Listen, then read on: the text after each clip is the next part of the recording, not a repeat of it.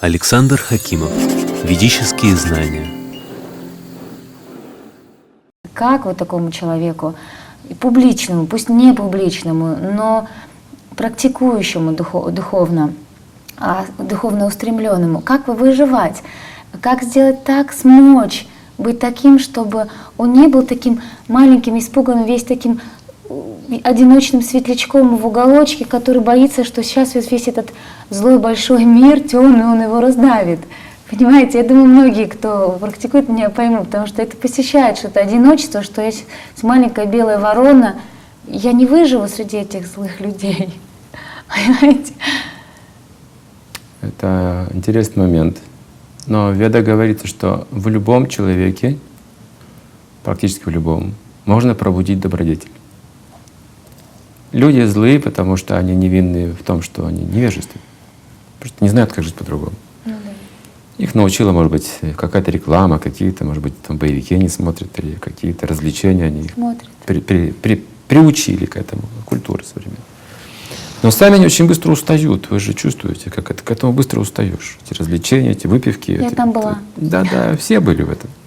Какое-то время всех это привлекало, особенно молодежь. Но очень быстро утомляются чувства, утомляется ум, приходят какие-то депрессии, разочарования, бессмыслица какая-то, да, вот, вот, вот. Вот это очень хорошо, хороший симптом очень. И важно то, что человек наделен способностями, важно найти себя. Например, вы имеете талант, а талант от Бога. И вас защищает эта способность. Посмотрите внимательно, вы можете найти себя в другом океане вообще другой культуры, параллельно которой существует. Если в этой культуре вы устали, скажем, да, вот, то есть другая культура, очень глубокая культура, которая только и ждет таких талантливых людей. А как Талант в человеке, а, как учителя говорят, что, что мы сами по себе не можем слишком убеждать людей. Людей трудно слушать философию, допустим, или нравоучения какие-то, верно? Да. Но талантливые люди очень легко это распространять. Шила Прабхупада, когда приехал в Англию, он сказал об этом Битлз. Вы, говорит, больше меня можете сделать. Если вы споете, скажем, святые имена, мы запишем на пластинку, об этом узнает сразу весь мир. А кто, говорит, меня будет слушать? Я говорю, тут неизвестно, талантов таких у меня нет. Он им э, обучал ведической музыке, он напевал им различные самхиты, он говорил им об этих законах, что такое музыка, как она приводит людей к э, другим измерениям, к отречению, предназначению, что это медитация. И они стали делать чудеса. Харрисон, Леннон, вдохновленные. Однажды Леннон 8 часов с Харрисоном играли в четыре руки на рояле, 8 часов, спонтанно, 8 часов. И из Леннона исходила одна с другой мелодии новые Хари Кришна мантры. Представьте себе, это написано, да. Были свидетели. 8 часов, просто непрерывно. Это был результат общения с святым человеком. Поскольку они были талантливы, это выразилось у них вот так красиво очень. Удивительным образом. Поэтому мы должны знать, что успехом Битлз также обязаны духовному знанию.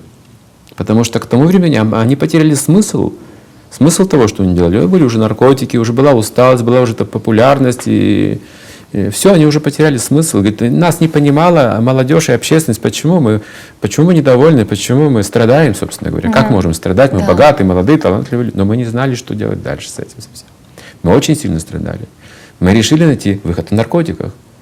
Харрисон задумался тогда о, м, о, э, мудрости Индии.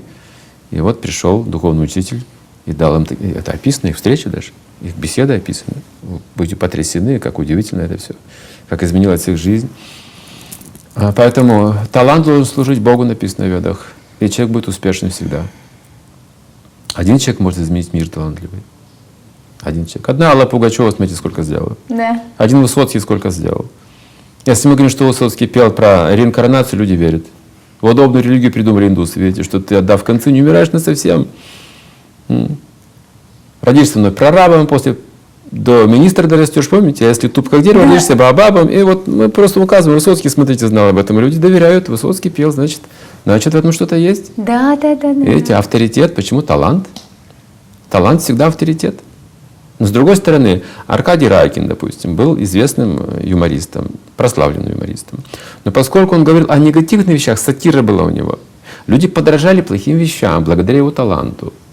Смотрите, талант. Деструктивно. Видите, но проводником являются какие-то негативных вещей. Поэтому Веда говорит, талант должен служить Богу, тогда вообще будет прод- продвигаться. Не Да. используйте его в других целях. Не в политике. Сатира – это политика, например. Чуть-чуть можно, немножко. Но главное, что талант нужно служить Богу. Да, в этом отношении я хочу а, Михаила Задорнова вспомнить. Там у него есть элемент сатиры, но он все делает, хотя есть, да, элемент этой самой политики, там американцы, ой, ой, глупые, но он, он всегда, он просвещает. Он много говорит о ведах. Вот за это его любят. Да, в большей части о славянских ведах и много знает о- о- об индийских ведах. То есть он видит а, это родство, что это что откуда произошло неизвестно и да и не важно. То есть он через вот этот, как казалось бы, злободневный юмор и сатиру а, я к, э, к- к своей радости с ним знакома в очень дружеских, хороших отношениях. И мы часами можем, я а, Разинов рот Он могу- интересный. Он невероятно И интересный. он мудрый, он проводит эту Мудрый. мудрость при помощи своего Да, таланта. Да, при помощи таланта, обаяния.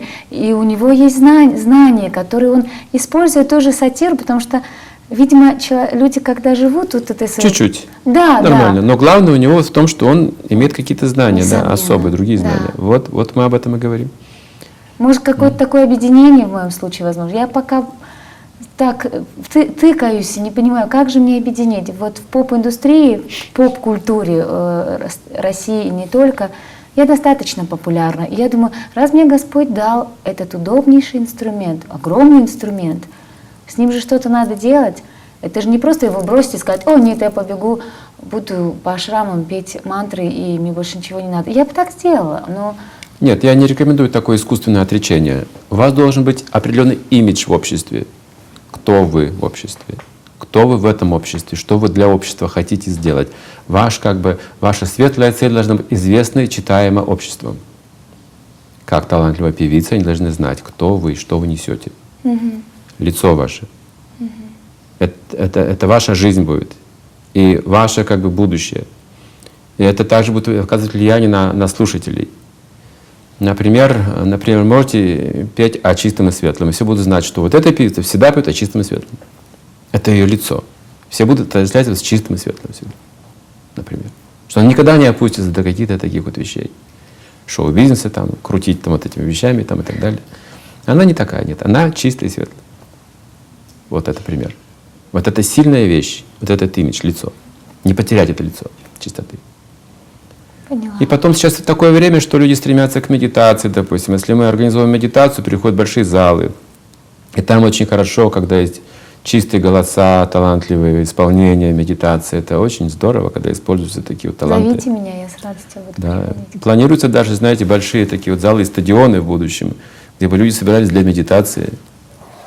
Что так очищающее, знаете, когда вот, ну, скажем, Шри Чинмой собирал людей тысячами для медитации, и там все чувствовали эту атмосферу, скажем, Сати Сай Баба собирал медитации, там тоже Да. со всего мира тысячи людей, все чувствовали эту атмосферу. Скоро в Москве тоже будут такие вот Я медитации. очень надеюсь. А как же быть вот тем несчастным, потерянным ребятам, девчонкам? Вот о них мы и говорим. Нужно организовывать медитации, нужно для них петь, нужно культуру распространять. Все получат благо. И если даже была плохая карма, если даже человек родился в кошмарных условиях именно э, духовного состояния, ведь через духовное состояние оно же тоже, наверное, приходит с рождением. Человек рождается с... Как это происходит? Плохая карма — это вот как тюрьма, вот такое суженное пространство, мы ничего не можем сделать в какой-то момент жизни, да, нас вот обстоятельства так как бы сковывают сильно, как в тюрьме. Может быть, там здоровье подорвано, или семья рушится в какой-то момент, отношения рушатся. Но стоит выйти на свободу, мы видим, что мир нормальный вокруг, не так ли? Подобно этому люди могут лично иметь какие-то недостатки, в чем-то страдать, но культура должна быть в обществе такова, что все должны быть счастливы, поддерживать всех. Скажем, почему люди идут на концерт? Чтобы поддержать свою жизнь, настроение, не так ли? Да. Вот они придут, и им лучше становится. Они попоют, вспомнят про любовь, про то, про другое. И искусство, культура — это их, их, их роль, поддерживать дух, дух людей. Даже в военные годы Русланова ездила по фронту, помните, и пела там, прямо на фронте, на линии фронта. Она пела, веселила солдат под этими, рассказывала она, да, мессершмиттами. Да, и Вот. Шульженко Это, так. это роль как бы культуры искусства, помогать людям переживать трудности. Если уж так судьба складывается у них, но мы должны помогать.